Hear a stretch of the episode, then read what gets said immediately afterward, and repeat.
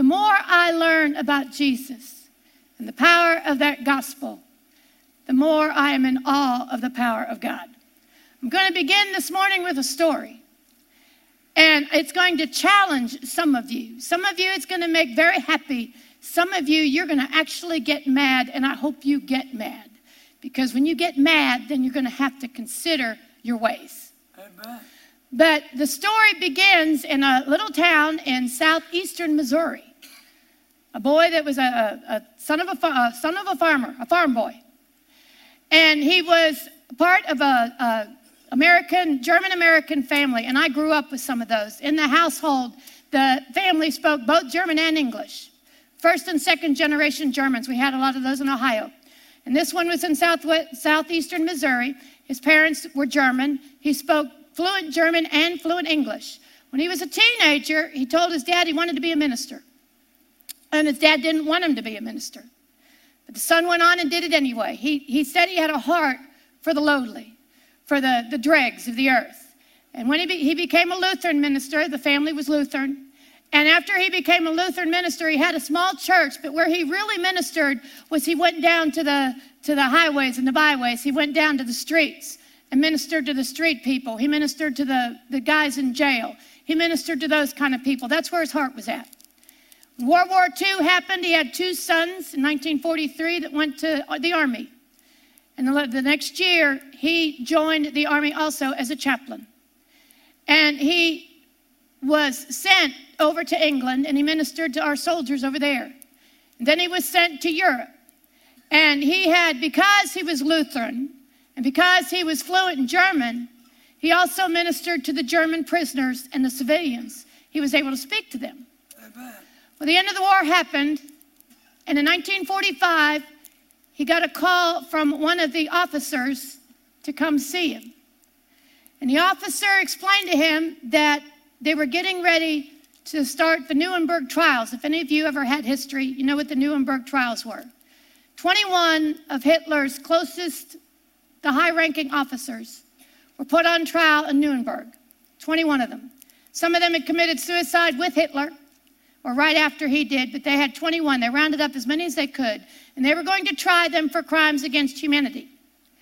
And this officer, being an American, and I want to say this there, America has always been a Christian nation.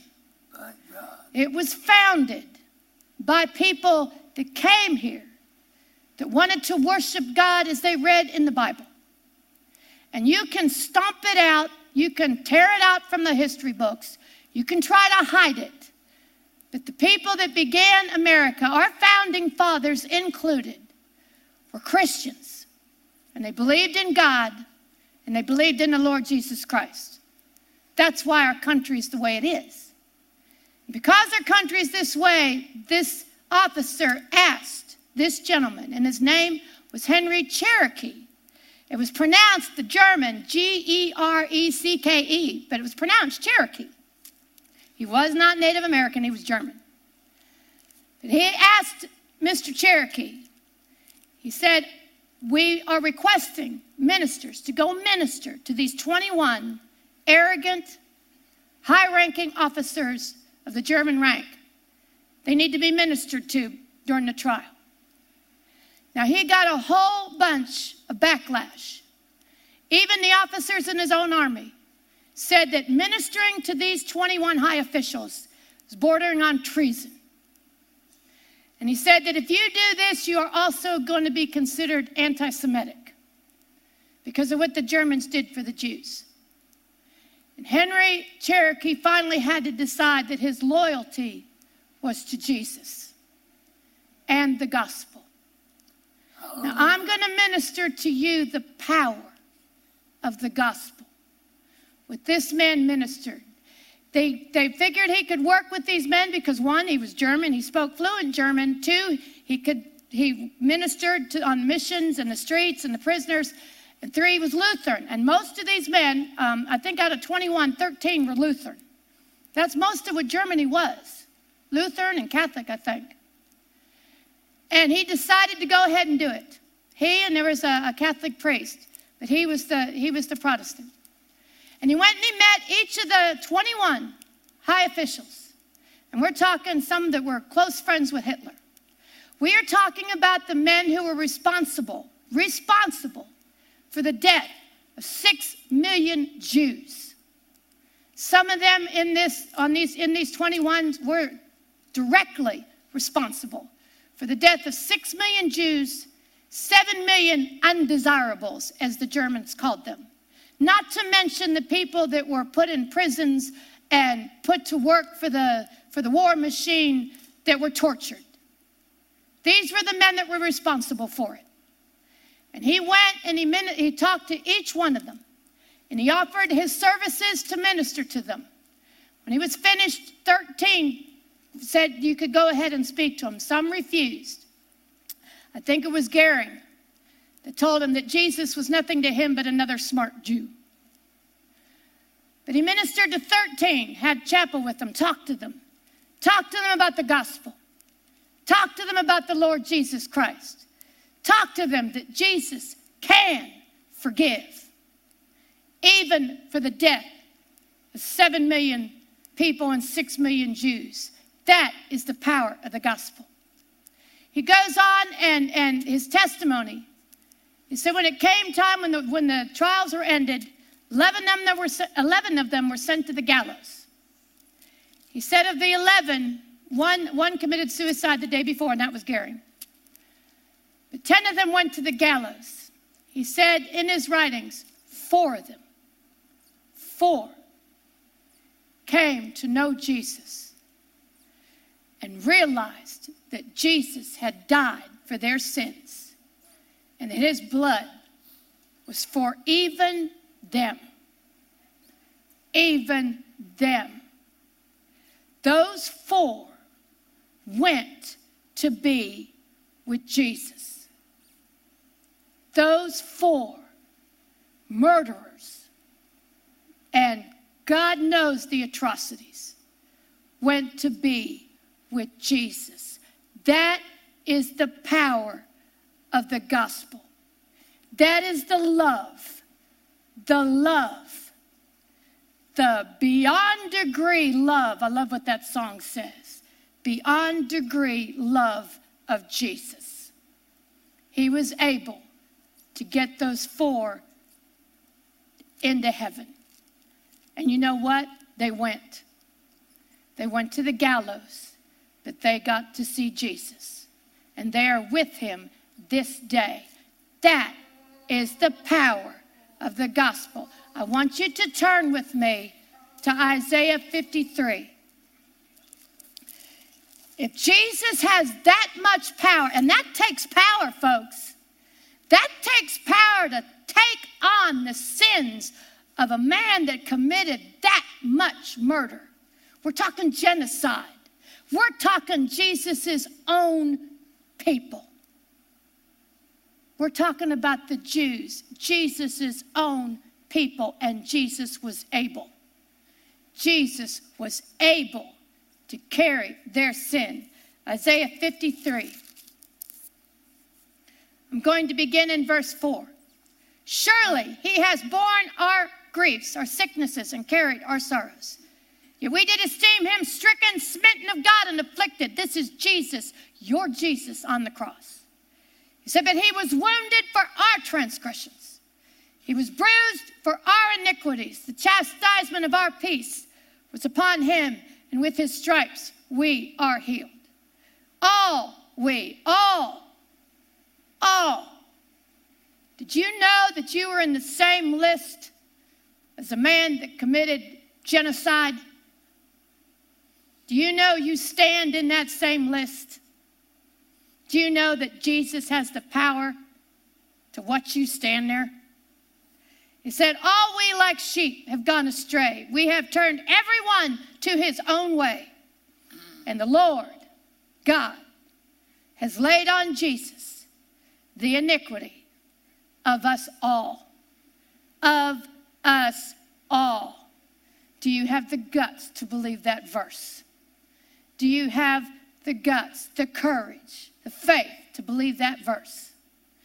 That Jesus would even care about these 21 men but he did. And he does. And you know what's amazing about that? If Jesus had the power to take on their sins, don't you think he had the power to take on yours? There is no sin, as Jesus says in Mark, and I laugh because I've grabbed the wrong Bible. In Mark, it states, all sin, all sin is forgiven. And blasphemies of all that they will blaspheme, there's only one sin, only one that Jesus will not forgive. And that is blasphemy against the Holy Ghost. And folks, if you're listening to me, you haven't you haven't done it. You haven't done it. The atrocities is what Jesus carried on the cross. Every sin. Do you know doesn't matter what you have done? It has been paid for. It has been carried on the tree. Even if you have committed the unthinkable, Jesus thinks about it because he carried it on the tree for you. There is no sin, none but that one that Jesus will not forgive if you will go to him. If you will go to him. It doesn't matter what you've done, he is able. The power of that gospel, that power of the gospel is able to get you forgiven. That power of the gospel that Jesus carried that sin, that he carried it into hell and paid for it, that he died and that he was buried and that he rose again. That's the gospel. That is the gospel that Jesus died for our sins according to the scriptures, that he was buried, and that he rose again according to the scriptures. That power of that gospel can get anyone, anyone, anyone forgiven if you will go to him and if you will ask him to help you, to forgive you, to bring you out of the sin you're in. There is no sin that he cannot fix. Not one, folks. Well, there is that one, but you haven't committed it. You haven't committed it if you are listening. Any other sin he can handle. He can handle, and he did handle on the tree.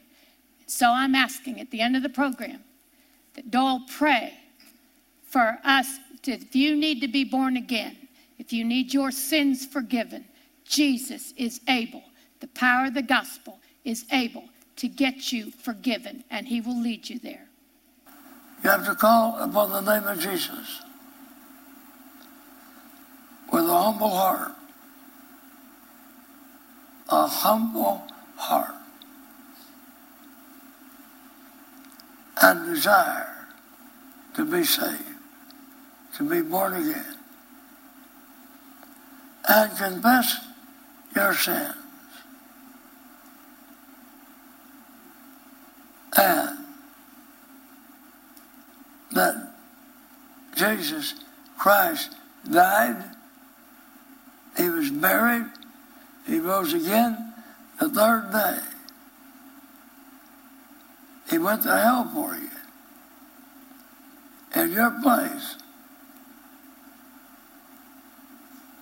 That you wouldn't have to go. And I wouldn't have to go. Thank God.